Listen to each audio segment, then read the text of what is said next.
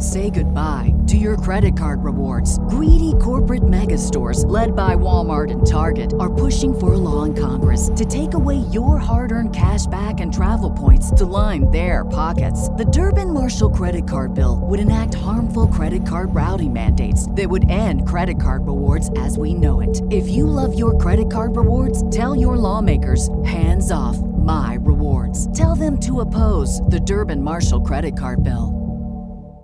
Catch those springtime vibes all over Arizona. Break out of the winter blues by hitting the water at one of our lake and river parks. Take a hike among the wildflowers. Just make sure to stay on the trails and leave the flowers for the bees. Discover Arizona's best kept secret and visit azstateparks.com slash amazing to start your springtime adventure.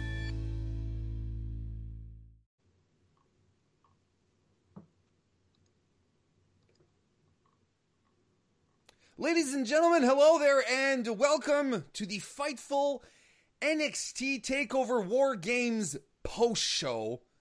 Welcome, everyone. I am Mr. Warren Hayes, sitting in for Sean Ross Sapp this evening. Sean is making sure that he can get into that that that essential, top notch, number one important media call with Triple H. I, you know, I'm being facetious here. It is cool that he gets to be there, so we don't want to miss out on that. So that's why I'm here making sure that we're able, nonetheless, to talk about everything we saw tonight on this fantastic show here on Fightful on the YouTube channel of Fightful, Fightful Wrestling. Leave a, you know, if you want to help us out, if you want to support us right now, leave a like to the video. Later on, or even right now, leave some comments. This kind of stuff helps us out tremendously and uh, helps the videos go forward, helps the channel, boosts everyone and your support on Fightful Select as well helps the, the the show or everything that we do here at Fightful even more directly. It helps it, it helps everyone who does stuff for Fightful. We got a bunch of stuff over there, including Sour Graps, and that's why heading over to Fightful Select helps because it helps Alex Pulowski, who's with me here, do his weekly show Sour Graps. But tonight we are not sour grapping all that much, aren't we, Alex?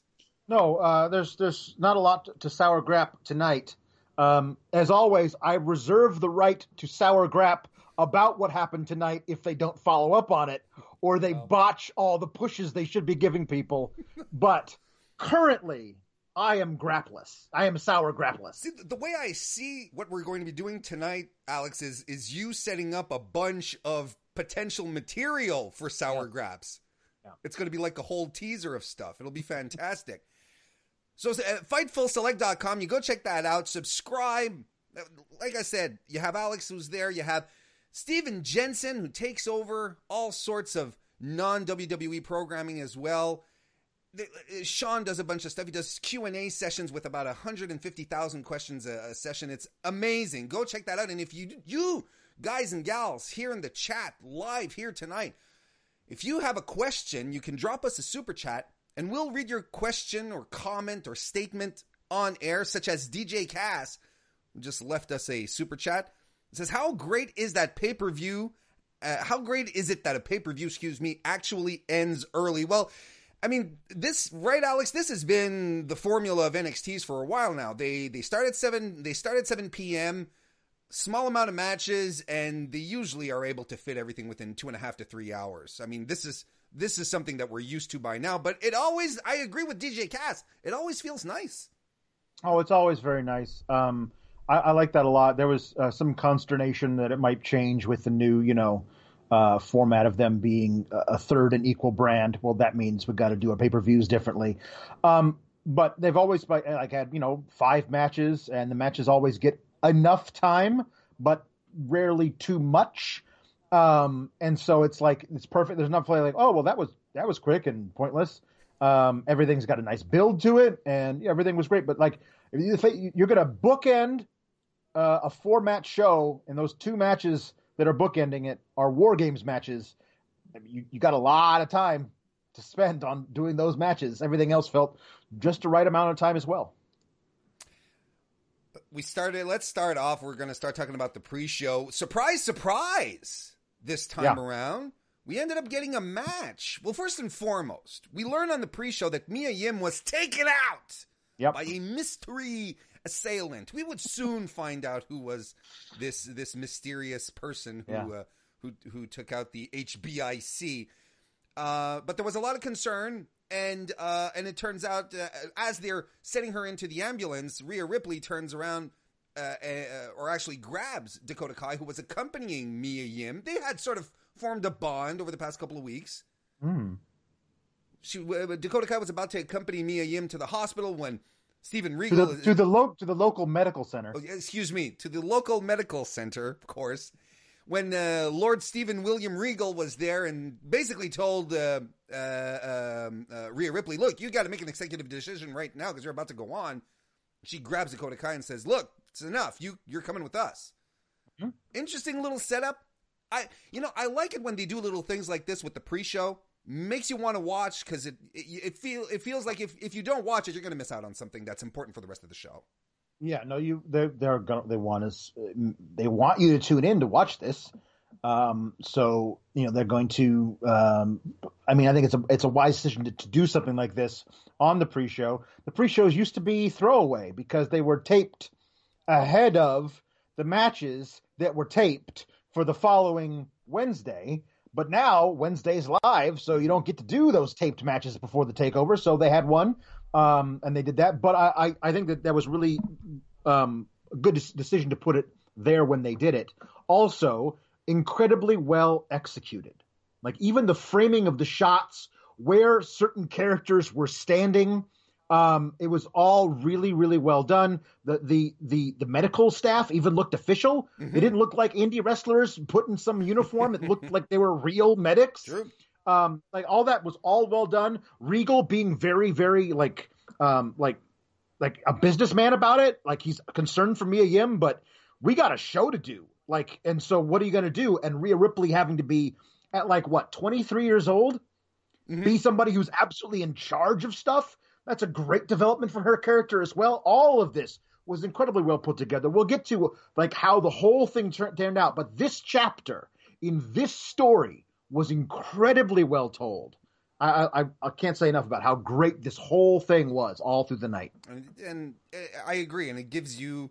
Well, let's say let you put that kind of show on your pre, your that kind of thing on your pre-show makes you want to watch the rest, as we've been telling, as opposed to like Yeah. Michael Nakazawa, versus uh, Alex Jebailey. We had a match though, as I was uh, starting to move into. We did have a match, a surprise match. Isaiah Swerve Scott defeated Angel. No, excuse me, it's the other way around. Angel Garza defeated Isaiah Swerve Scott in a fun little match, a great warm up. There was a lot of back and forth between the uh, be- between the both. There was that Tope con Hilo into a Hurricane Rana to the well, of course, to the outside by Swerve, which was a little scary, but Yeah. uh, was fantastic nonetheless. Um, there was a springboard reverse suplex by Garza, which was really really nice. Um, and uh, Garza spring uh, also hit another great spot where he s- he springboard off the top rope in what looked like a sunset bomb, but he end, it ended up re- uh, transitioning into a sit out power bomb. That was cool as hell. Garza flies off the top ropes while Scott is on the apron on the outside, and Scott catches him on his shoulders into a fireman's carry and slams him onto the apron. There was some great, great spots here, but Garza rips off his pants and wins with the wing clipper.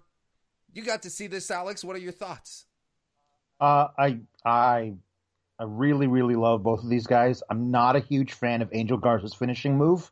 It doesn't make a lot of sense to me. Like putting the guy's head under your armpit and making him sit on his butt really hard is a weird finishing move when there are so many other things he could be doing.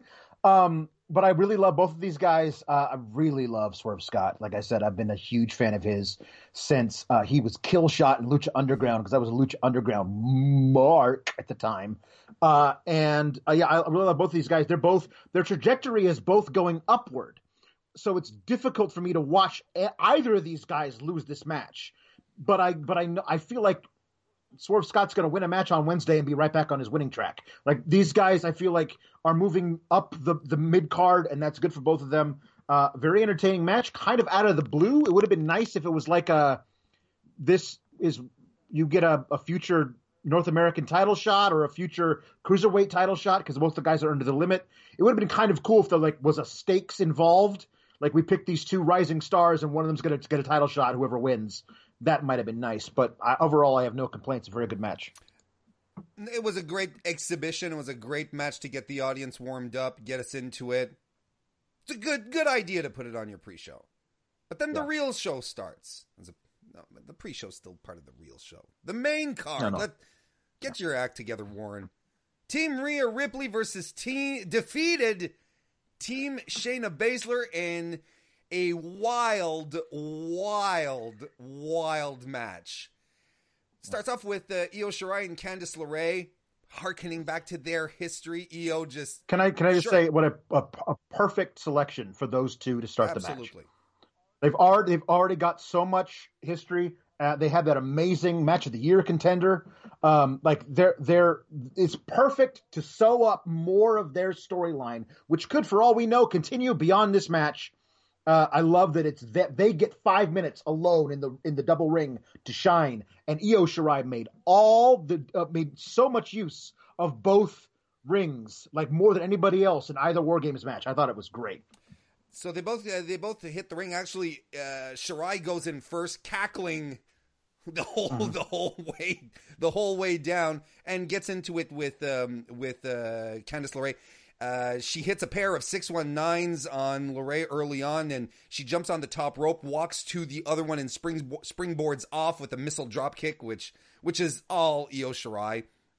Uh, I was kind of worried for a moment during the initial part of the uh, of the proceedings here when the audience started doing the Royal Rumble countdown, you know, where they started doing the three, two, one eh, thing for no apparent reason.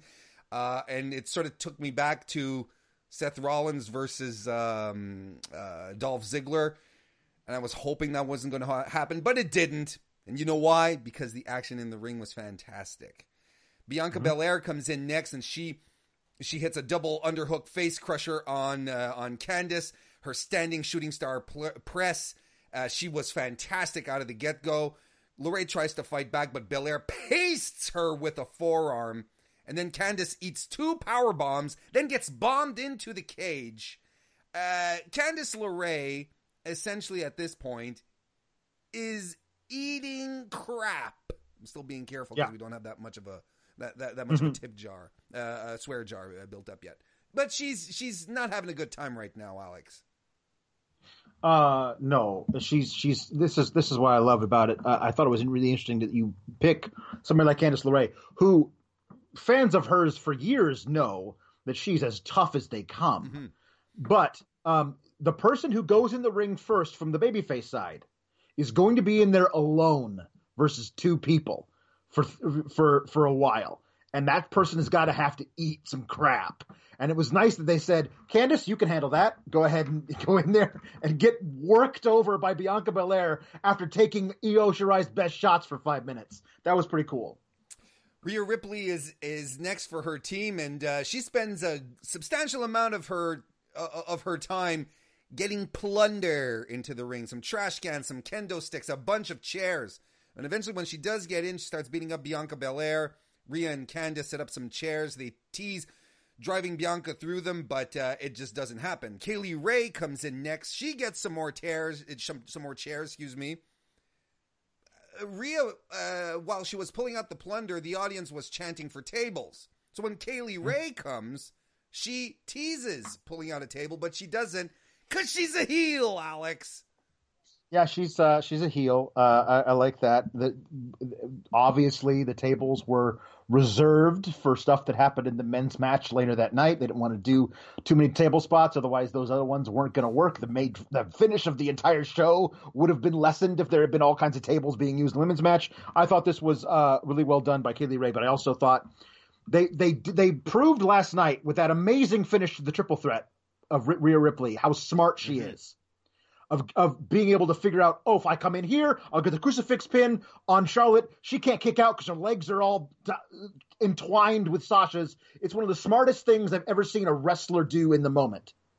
So you have three minutes when you're out there before the, the next person comes in to, to, to re to re skew the odds, and you spend two of those three minutes tossing crap into the ring. That's not very smart, but I understand that she's, you know, rage filled at this pump at this moment. I, I but I love I love just I just love Rhea Ripley so much. We're gonna talk more about her, but she's so great right oh, now. I know we're gonna talk more about her.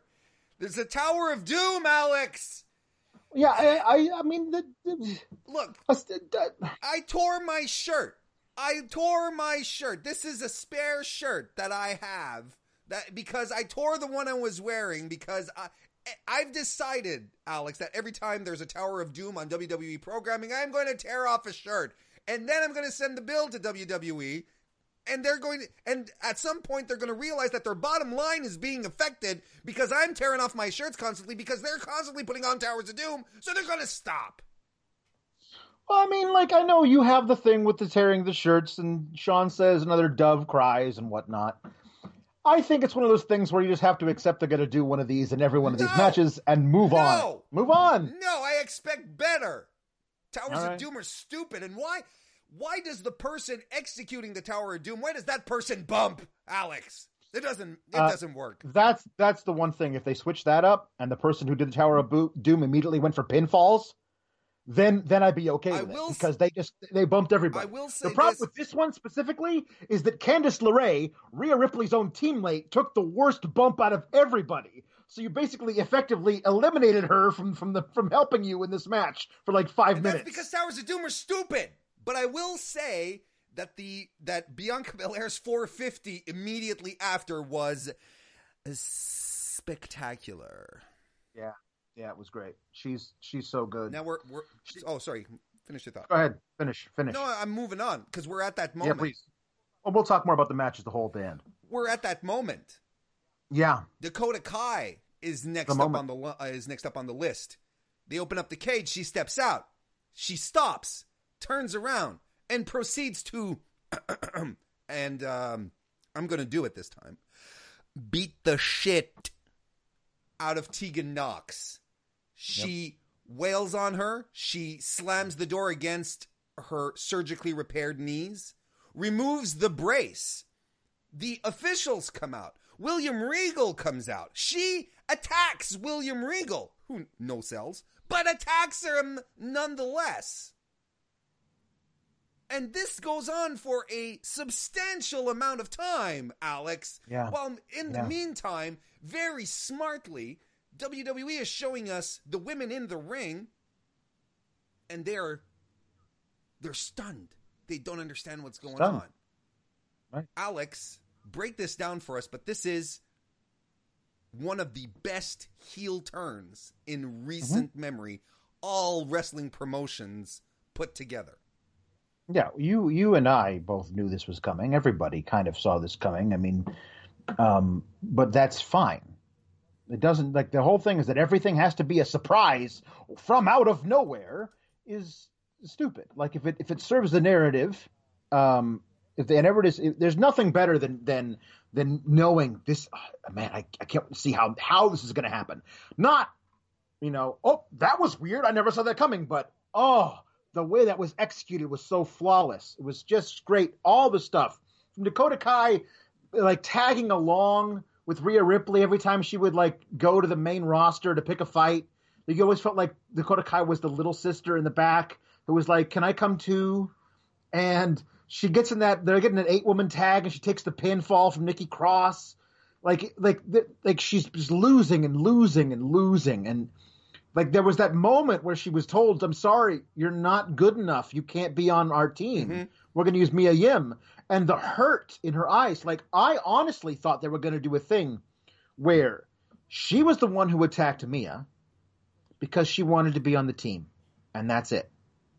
And she goes and she's a part of this team and whatever, and uh, and that was that was it. Like she wouldn't, and they would the whole who attacked Mia, who attacked Mia, and when it comes out that it's Dakota Kai, like she was like she was like okay you got me but i just wanted to be on the team i'm still friends with you guys right because she's been such a uh, like a Bayley figure for so long the idea that she would turn the way she did by trying to end the career of her best friend tegan nox on top of everything else.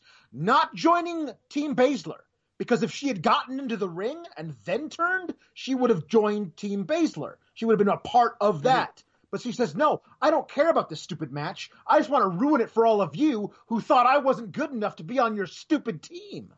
Like, you could feel the hurt and the angst within Dakota Kai. It's a completely different kind of heel turn that I'm just going to be evil now. No, I hate you specific people for screwing me over.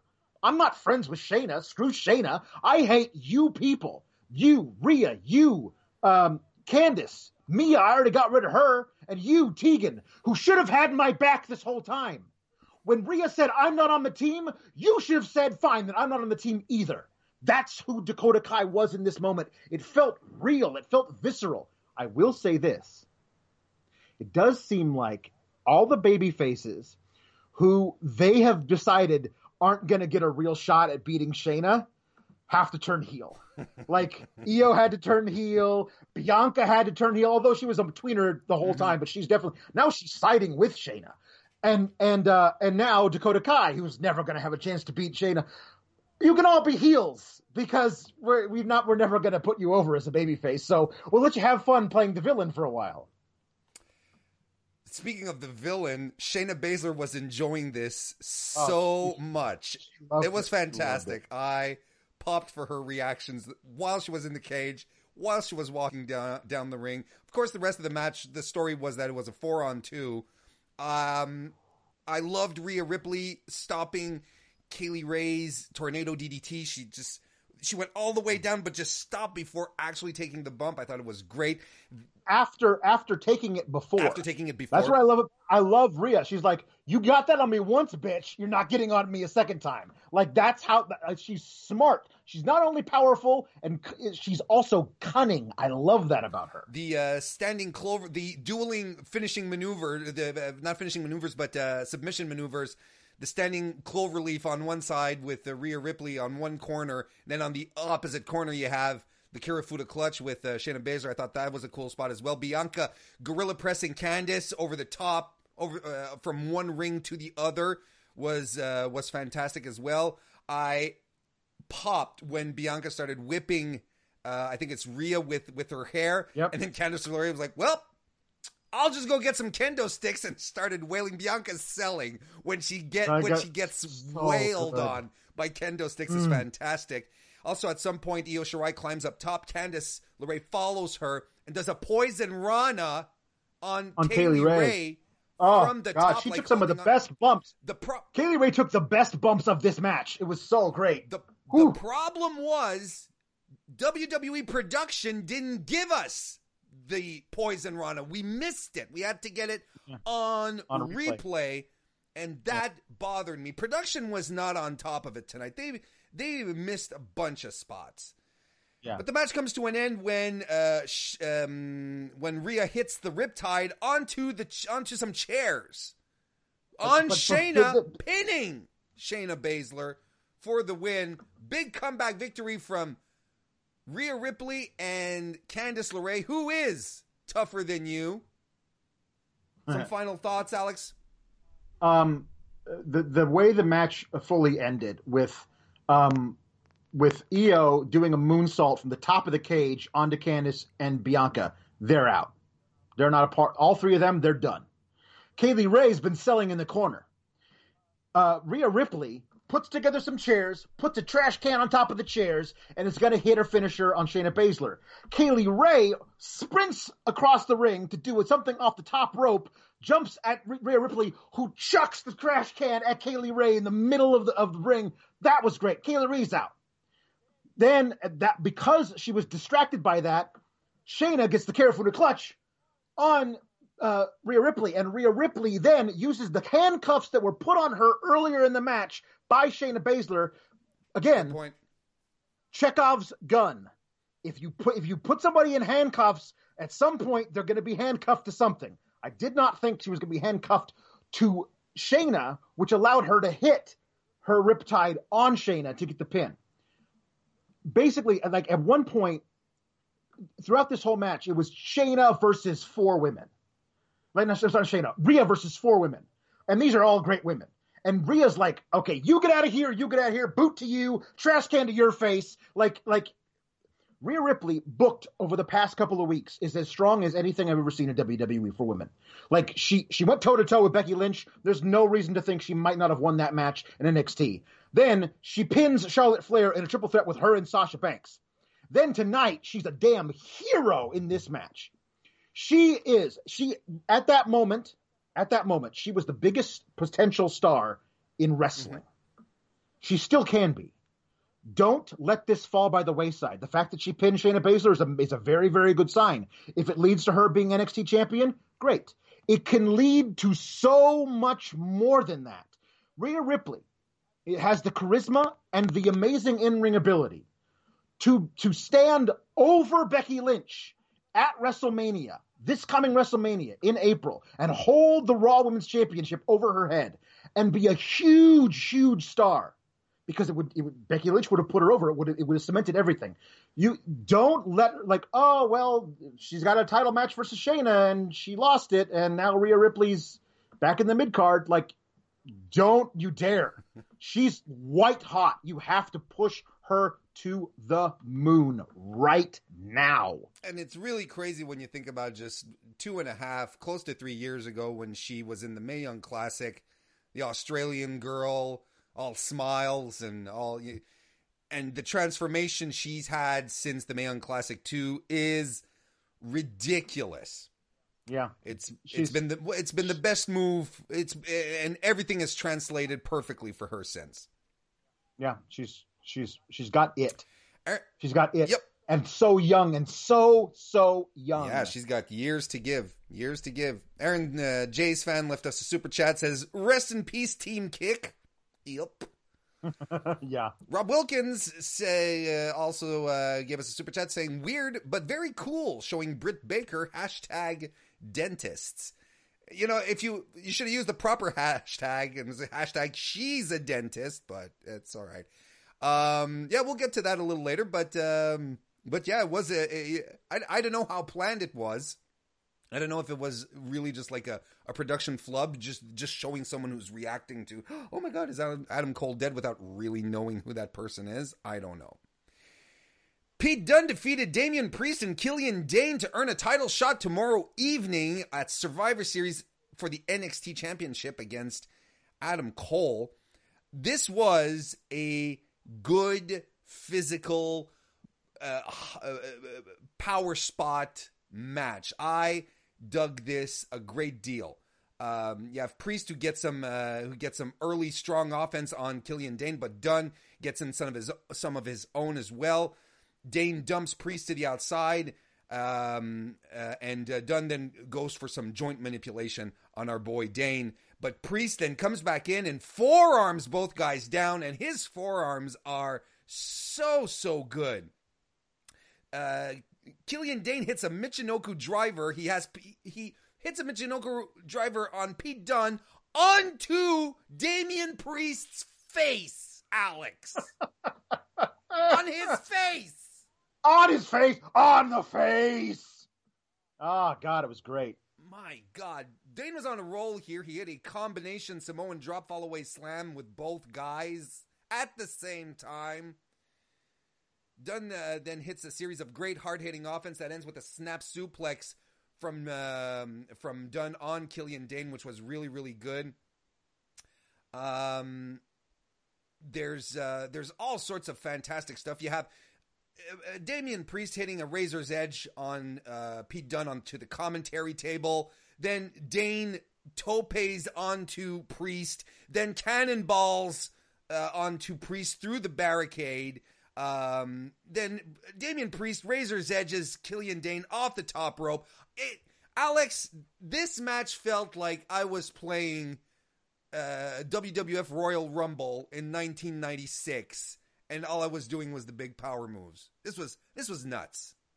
This was nuts. Um, it was also uh, it was it was one of those great triple threat uh, matches where they don't rely on Oh, one guy got hit and he's out of the match for five minutes while the other two guys do moves to each other. And whoops, the third guy miraculously came in to break up a pinfall. Then he chucks one other guy in there, and now it's two different guys going at it for five minutes. No, no, no. These guys were in the ring and outside the ring doing moves to each other, the three of them, over and over again. Occasionally, one guy would get like chucked across a table or something, but he'd always recover. Like this was this was actually a, a like a low key great great match. Like I did not expect this from these three guys. I thought it was going to be a pretty cool 14 minute match. It was like it went a full 20 and these guys were doing, they were pulling out all the stops to do great stuff to each other. And Pete Dunne did not look out of place no. against these two dudes who were much, much bigger than him. Um, there's uh, uh one of the one of the the stories because there were a couple of tales that were being told here. One of them being Damian Priest not knowing what to do to put either guy away because he was hitting the Falcon arrows, he was hitting the uh, uh, the uh, south of um, um, south of heaven. He did everything to try and put the guys away, and he couldn't. There was even this moment where he Frankensteiner's done onto P- on uh, done onto Killian Dain, then hits a pair of cyclone kicks immediately after, and he can't do it because Dain breaks up the pin. And you- what's the easiest choice you can make? Window instead of middle seat? Picking a vendor who sends a great gift basket? Outsourcing business tasks you hate? What about selling with Shopify? Whether you're selling a little or a lot, Shopify helps you do your thing, however you cha-ching. Shopify is the global commerce platform that helps you sell at every stage of your business. From the launch your online shop stage to the first real life store stage, all the way to the did we just hit a million orders stage. Shopify's there to help you grow. Whether you're selling scented soap or offering outdoor outfits, Shopify helps you sell. Wherever and whatever you're selling, Shopify's got you covered. Sign up for a $1 per month trial period at shopify.com slash try. Go to shopify.com slash try now to grow your business, no matter what stage you're in. Shopify.com slash try. I thought that was a nice touch here to the um, to the to the match.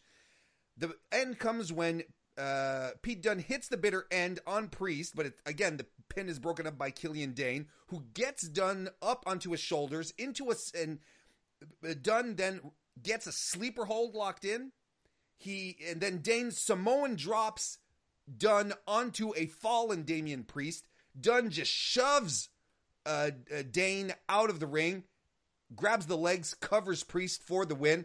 I like the ending because, like I said, part of the story here was they're trying, they're pulling all of their power moves. Nothing is working. Bit of a sneaky win for Dunne, and I think in the context of this story, it worked really well. Yeah, I, I was frankly qu- quite surprised to see Dunne uh, when I thought they were going to push Priest um, I didn't think he was going to win versus Adam Cole, but I thought it'd be a really cool like heel versus heel with uh, Cole fighting from underneath for for some of it.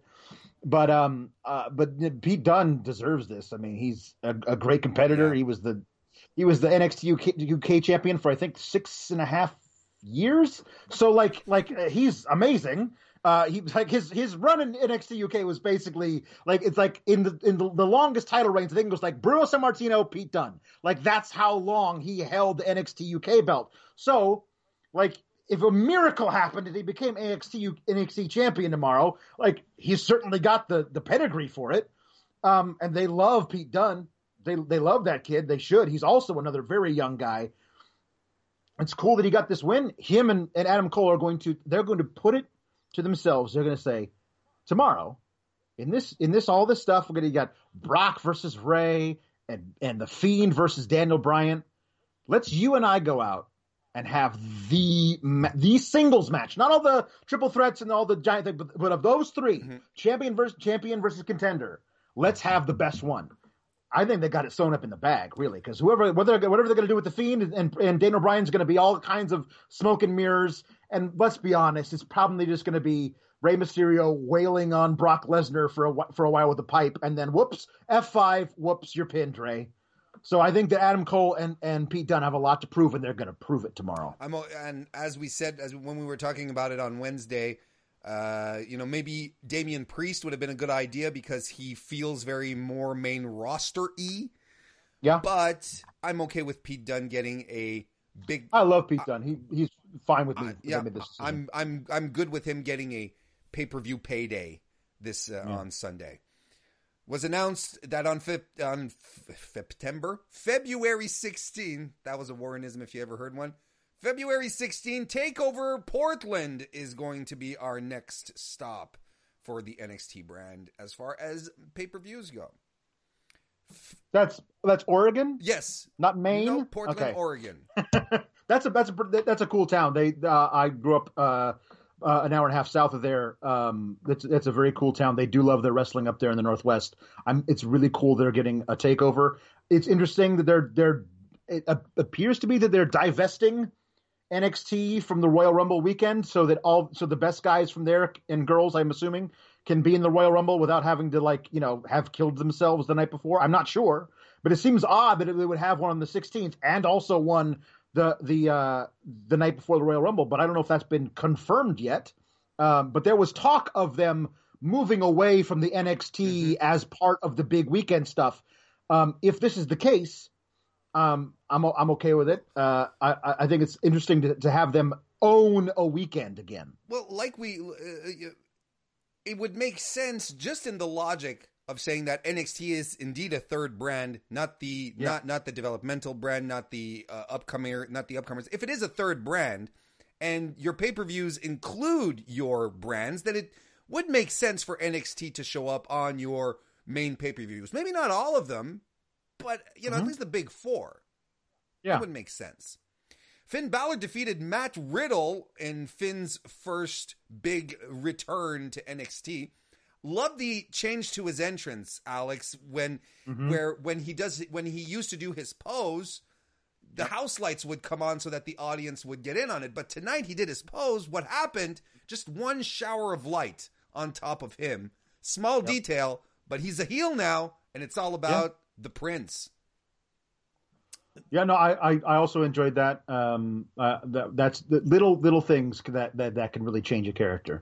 There's uh there's a lot of fun back and forth happening in this match to start off. Uh, Finn Balor getting a chance to show show off a bit of his grappling chops here. Um, this was a this was a fine match. I love the uh, uh the the the struggle uh, for um, for uh, Matt Riddle to get a German suplex on Balor. He was doing everything in his power to uh, to not not get thrown around. I you know what I like about Matt Riddle. I like how he doesn't. He's not afraid to play dirty, and this is clearly MMA, his MMA background that he's translating into wrestling. But you know, he uses the most of his four count before breaking a, a hold, and when he does break a hold, he'll get a shot in, and he's the baby face, and I'm okay with it. I like the fact that he, you know, he'll just he'll let go of the hold. The referee sort of has to pull him off, and as he's as the referee's pulling him off, he'll he'll just give Finn Balor a boot to the head, and just for good measure. I like that. Yeah, that that's that's I'm fine with that too. I mean, this is the, the whole thing started because this this thing started because Finn attacked Matt Riddle. Um, after after the whole thing, the, the, they wanted to do one with him and Johnny, uh, but Johnny got hurt, so they had to do something instead. And the way they set up the thing instead was by having Finn attack Matt Riddle for no reason, randomly. So Matt Riddle still pissed at him about that. So I love that Matt like holds a grudge. I think that's a that's he's for being a, such a chill dude. He's so not chill. you know, I like that. Absolutely. Uh, the uh, there's a jackhammer by Matt Riddle, which uh, which gets some Riddle chants in the audience, which I thought was hilarious. Balor hits an inverted 1916. There's a GTS by Riddle. The floating bro gets knees, while uh, Riddle avoids the coup de grace, but uh, ends up. But Finn Balor ends up winning with the straight up 1916 or Bloody Sunday, whatever you want to call it he's a I guess he's a heel now, so he brings back the nasty, nasty finisher. I kind of popped. I liked it. This was a this was a fine match. Nothing out of the ordinary. Nothing. There was not, definitely not a match of the year, but a very solid, good match that served its purpose. Alex. Yeah, there was a lot of uh, you know interesting grappling work, which I've never thought of Finn Balor as being, you know, a, a grappler, like a chain wrestler. Um, he held his own, but I, I I felt like it was belying who Matt Riddle is. Like Matt Riddle, if you say Matt Riddle, um, here's what we're gonna do for your match versus Goldberg, you're gonna get in there and you're gonna German suplex Goldberg 15 times, hit a jackhammer, and win. Like if, if if that's what they asked him to do, he would do it, and you believe it because he's incredibly strong. The idea that Matt Riddle is struggling to German suplex 175 pound Finn Balor once is like that's not who Matt Riddle is. Like you could have like Finn slither out, but the idea that like oh I just can't get this guy up like that that would never happen. So there's ways of building this match that actually utilizes who you have in it in a little a little better. I think Matt Riddle is incredibly talented. He, he did what they asked him to do. What they asked him to do was not not great. Um, uh, but there was no way Finn was losing this. His first match in NXT, not a chance. It says a lot that they trusted Matt Riddle to have this match with him. They also know Matt Riddle losing to Finn Balor in Finn Balor's first match isn't going to do anything to Matt Riddle's momentum because he's a bona fide star. Um, I think that they're still planning on having a big time Johnny Gargano versus Finn Balor clash. That's going to be the main thing, and I think you're going to see a longer, more involved, more high spotty type match between um, uh, not high spot, but like big big time moves, comebacks, and stuff like that. That between Finn and Johnny, this was kind of a placeholder. They had to get Finn on the card, and Matt did his job. And the match was there's nothing wrong with it, but Finn, Matt Riddle could ju- German suplex Finn Balor into the sun if you wanted to. And I mean, the the match position for for its position on the card, it was perfect. It did exactly what Yeah. it had to do. It, its Yeah, it was a cool down match. Its job was not to steal the show. It came after the War Games match. I thought that the triple threat coming after the War Games match was very dangerous, but the guys put on a fantastic match. So this was the match where you sort of have to go Yep. before we moved into the men's War Game match. And remember, gals and guys, if you want to leave us a question or a comment, super chat it, and I'll le- I'll read it on air. So let's get into it. The big one, main event. Team Ciampa defeated Team Undisputed Era in the men's War Game match, with Tommaso Ciampa coming out with Kratos face paint, the God of War himself. And when Ciampa comes out, he just walks straight out, takes his mask off so we can all so he can reveal he can really reveal his face paint and just hits the ring. No discussion with Dijak, nothing with Lee. They all figured it out in the back like pros instead of chatting Yep. amongst themselves like, "No, I'm starting." And everyone's like, "That's that's cool." He just hits the ring and he hits the ring and we don't know who the fourth person is on the team, Alex. The the match just starts. Yeah, I understand that they wanted to save it for the for the thing, but the idea that that I mean, I I think that the the, the match like begins. Not The, the actual match I know begins when all four, when all four of each team are in We there. know we, uh, But the, the match begins when everybody else is in the cage. Like if the guy's not in the cage, then that guy's not part of the match. I mean, I, I feel like that's just the way it's got to work. But it's it's it's a I, I understand why they did it. I'm okay with it. But you you establish the rules, then you break them. I got to call you out on it. That's just the way I work. And were the officials briefed on this beforehand? Because I mean, they yeah. have to give the signal. But Yeah, they were uh, they were looking I'll- around. They were looking behind. They were going, "Is there someone else?" No.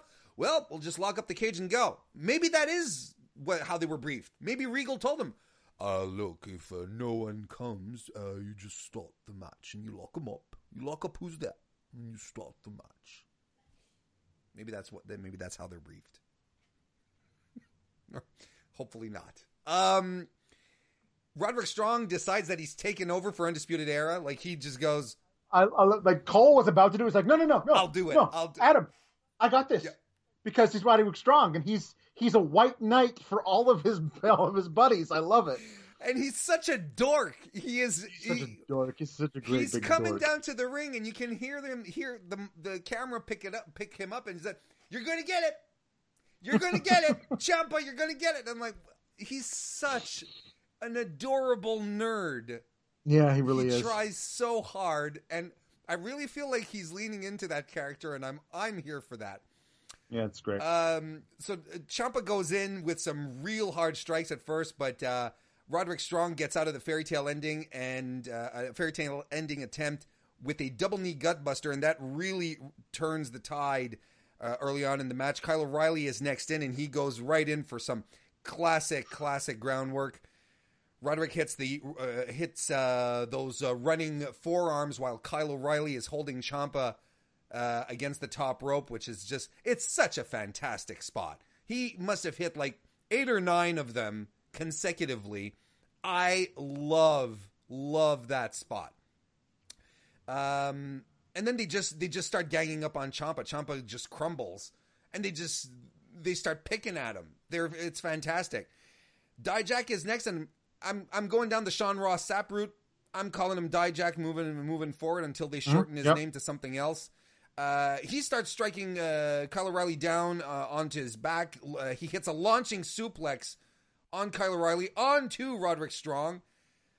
Roderick Strong chops Dominik Dijak, who no sells it, which is a big deal because, you know, we talk about Walter's chops. We even talk about Tyler Bates' chops. We don't talk enough about Roderick Strong's chops. Let's not forget, it is Roderick Strong's chopping of Daniel Bryan's chest that turned it into hamburger and mm-hmm.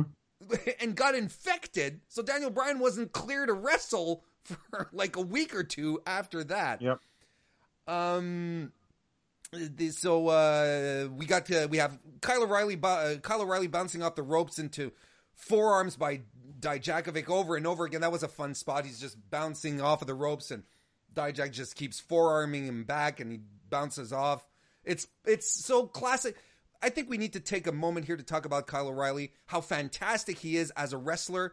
But here's a guy who understands that very, very delicate balance between being a very serious, uh, uh, uh, competitive wrestler and the the comedy over the over the top stuff. He knows yeah. perfectly how to balance it. There's another guy who comes to mind who's able to do that. His name is Chris Jericho. Yeah, uh, sure. O'Reilly in the ring you know, coming down to the ring, doing the air guitar, the facial expressions. But by God, when it's time to turn it up, O'Reilly is all business. I, um, uh, Kyle O'Reilly is an absolute goofball.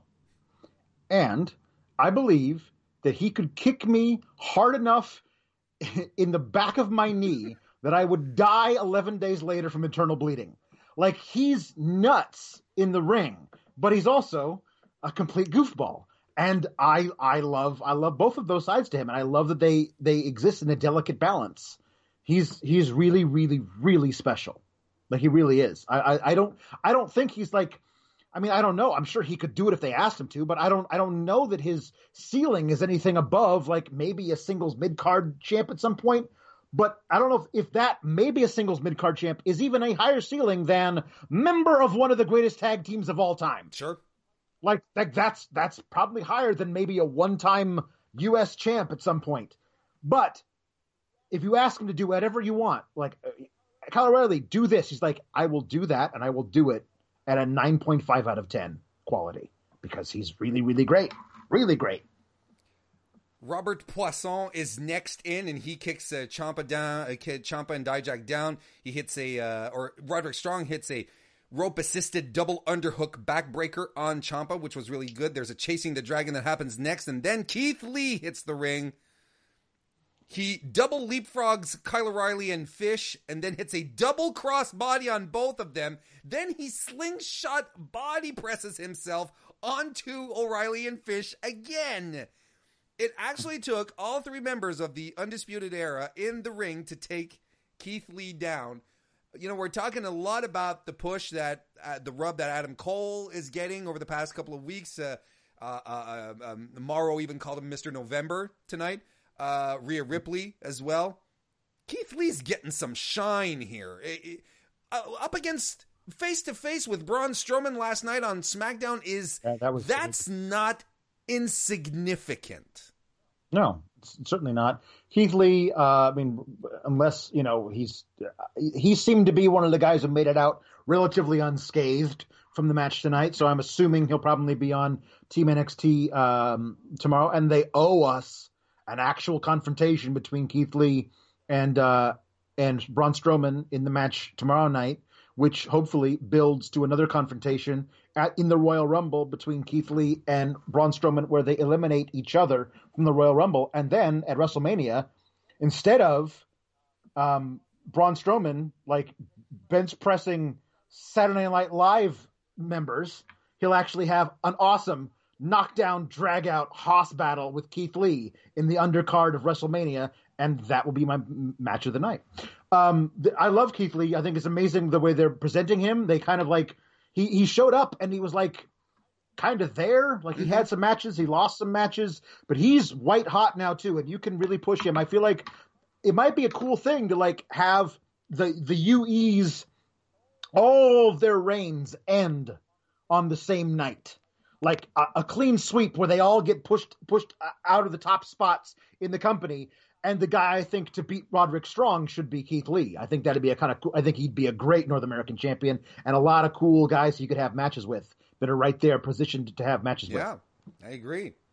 Adam Cole is out next, and he gets the tables. He even sets one out on the outs- uh, up on the outside, which is odd concerning the rules, but uh, Yeah. but he still gets he gets uh, drilled through it by Tommaso Ciampa just as he's trying to get into uh, into the ring, and then they're all in the ring. There's a standoff, and the fourth man appears after some suspense. Alex, Mhm. it's Kevin Owens, and he comes out, Alex, Mhm. and the place comes unglued. Yep. I don't Yep. think. I think this year, aside from Stone Cold Steve Austin coming out at Madison Square Garden this year, I don't think I heard a louder pop in a WWE. No, the- the- arena. No, the Allstate Arena, uh, the pop was so loud they tore a hole in the space time continuum. Like, like that was that was nuts. Um, they they they love him very much, um, as they should. He's an NXT god. He was there for a very very short time and was a monster the whole time he was there. And in my opinion, never really used properly on the main roster. That's why um, Maybe aside yeah, from tr- the the Jericho friendship, I would agree. Yeah, yes, I, I would. I would. That that interplay was great, but he was the U.S. Uh, champion for a lot of that, and like ran from dudes. He was scared of people, no, no, like he, Kevin he Owens. was Universal Champion. I, I understand he was universal. Uh, that's what I meant. Universal champion at the time, but he was like he would have feuds with guys where he would like run away from them. Like he would he would always like see what you win mean. matches via like Jericho interfering. Like Kevin Owens, the guy in NXT, wasn't scared of anybody. Like he, you put any four guys in the ring with Kevin Owens, like I'm gonna murder each and every one of you. I'm gonna murder you and make you three watch. Then I'm gonna murder the three of you at the same time. That's who Kevin Owens was in NXT, and at the main roster, they because they book heels like chicken shits, no matter who they are. That's what they did. So that's why and Triple H's promo to Kevin Owens resonated so much with all of us who love Kevin Owens and want him to be something special. And that's why uh, him showing up tonight gives us the possibility that Kevin Owens listened to that promo and said, You're right, I'm coming back to NXT. And if he's on Team NXT tomorrow, if he's jumped ship from Raw to NXT, this will all be worth it. However, if he's on Team Raw tomorrow night and this was all for one thing just because, then it's stupid and, and anticlimactic and also stupid. Well, regardless, he's here. They kind of they they they. What I liked is that they sub they very subtly teased it on Monday. You know, with Triple H trying to get him over to this to their side hmm? and Undisputed Era attacking. He wasn't part of the Raw attack last night on uh, on Nope. SmackDown. So I I it makes to me it makes sense. I get what you're saying. We'll see what happens tomorrow evening ultimately. But all Yeah. of this makes sense to me. Um there's a there's a lot of high flying spots, especially from the bigger guys. Uh, there's um, at some point um, Adam Cole tries to hit a Panama Sunrise on Kevin Owens, and I it didn't quite work out as the as they wanted. Sort of turned out to be like more of a sunset bomb, but okay. Strong hits an Olympic slam off the second turnbuckle with with, Ke- with Keith Lee on his shoulders. That that was fantastic. I love that Kevin Owens teased the package pile driver, and that he even pulled out uh, his uh, some sleeper suplexes, stuff he doesn't get to use all that much on main. That Yeah. was really nice. Um, but let's let's just go right in. Let's do it. Everyone is dead in the ring because uh, because uh, um, Kevin Owens hit a frog splash onto Kyle O'Reilly, who had who was on a table holding on to Dominik Dijak via armbar. So they all died Yep. there.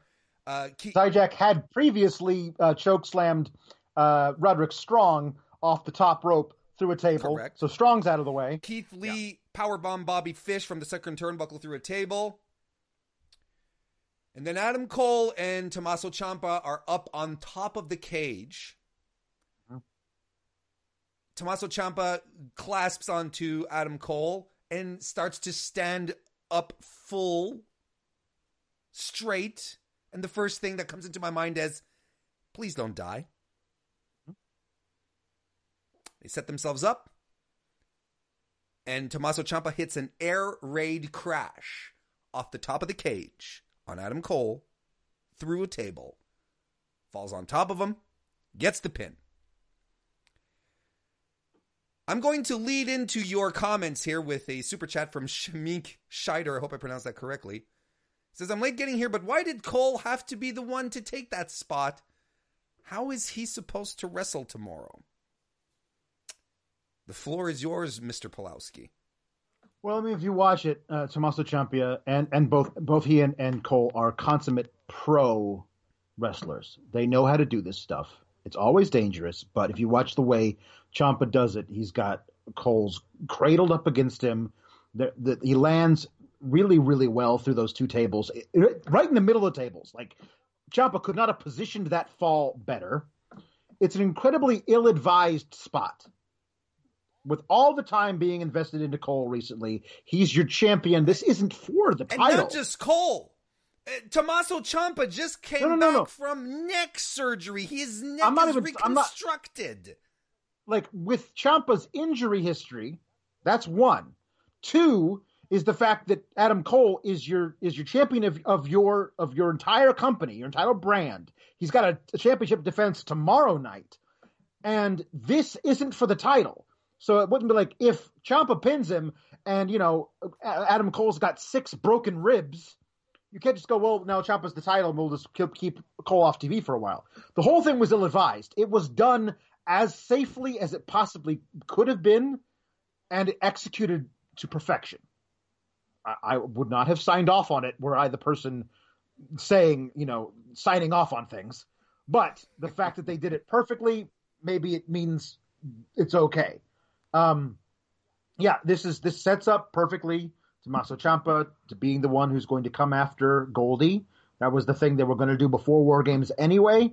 It, this is him getting the pinfall on Adam Cole in War Games makes perfect sense. Uh, you move on from there. Uh, yeah, that that spot was insane. This is the kind of spot that they are going to play over and over again. Oh. This is one where 10 years from now, we are going to be retro reviewing this and we're going to be saying this is the, the war games where Ciampa air, air, air raid crashed Cole through a table off of the cage, off of the war games cage. This is, this is one of those moments. And as you said, this is not something that could have been done with just about anyone. You know, I like you. I don't know who signs off either, but let's assume it's Triple H. You can rest assured that there were very hefty discussions that were done here to make sure that this was done safely, and no one in the company would have let this one go had it not been for those two guys executing it. I mean, we even cut to Britt Baker in the audience, as we were ta talking about earlier, who has her, who, who's covering her face, and she's not playing. She's not playing a character because she's not supposed to be on TV. She's legitimately concerned, like all of us were. Let's be let's be completely honest. We we know wrestling is predetermined. They look out for each other, but you're falling like twenty odd feet uh, through a table onto a very very hard surface nonetheless, despite the cushioning and the springs that might be there. Uh, hats off to them to put the air and the crash in Air Raid Crash tonight. It was a fantastic spot and a great match to a great show, Alex. I really liked this from top to bottom. I think it was perfectly paced, well booked. Every match served its purpose. We had story, we had drama. I really liked it. Yeah. We also had breaking news uh, during uh, we, our podcast. Uh, they've announced who the women's Survivor Series team Well, is. please, Alex, break us some news. Put on put on your Jeremy Lambert hat and break some news for us. I see the little little thing that says press right here in the in the We band of should the get hat. that for Jeremy. He needs one of those. we should, yeah. Um, it's Rhea Ripley, obviously. Uh, Candice, um, and they are joined uh, by Io and Bianca. So people that Rhea Ripley just tried to murder tonight, she says, "I want you on my team." Um, I guess she says, "I respect you because you're really good." I could, I could see Rhea being like, "Hey, uh, I'm going to try and murder you again on Wednesday, but on Sunday, back me up here because I know you're really good." I don't love it, but we knew Tegan and Dakota weren't going to be on her No. team, and nor Mia. And the fifth member is Toni Storm, which is which makes sense from a storyline standpoint. However, they're pulling Tony from a from a progress show that she was going to do tomorrow, a sold out progress show in England. She was going to do tomorrow, where she was going to face Jinny. Um, I think Jinny. Uh, so that's great. Well, okay. Look, I'm. We're gonna have an opportunity. At least I'm gonna have an opportunity to talk about it tomorrow on the Survivor Series Yeah. show, and you're probably gonna be talking about it on uh, Sour Grapes as well. So we'll save that for tomorrow. Yeah. This was a great Yeah. show. Had a good time, and uh, and uh, that'll wrap it up on our end. Alex, do you want to let people know really quickly where they can find you this week? You can uh, follow me at Sa- Alex Sour Grapes on uh, on the Twitter, and uh, I have two shows every uh, week on uh, FightfulSelect.com. Subscribe to Fightful Select. You'll get Alex's admittedly negative reviews of WWE programming, but that's the gimmick. It's fine. And you can uh, you can follow me on Twitter at Mr. Warren Hayes or on my YouTube channel at Mr. Warren Hayes. I'll be back tomorrow with Sean Ross Sapp to talk about Survivor Series after the proceedings. I want to thank everyone for joining us this evening, and we'll see you next time. This is the story of the one. As a maintenance engineer, he hears things differently. To the untrained ear, everything on his shop floor might sound fine, but he can hear gears grinding or a belt slipping. So he steps in to fix the problem at hand before it gets out of hand. And he knows Grainger's got the right product he needs to get the job done, which is music to his ears. Call, click Grainger.com, or just stop by. Grainger, for the ones who get it done.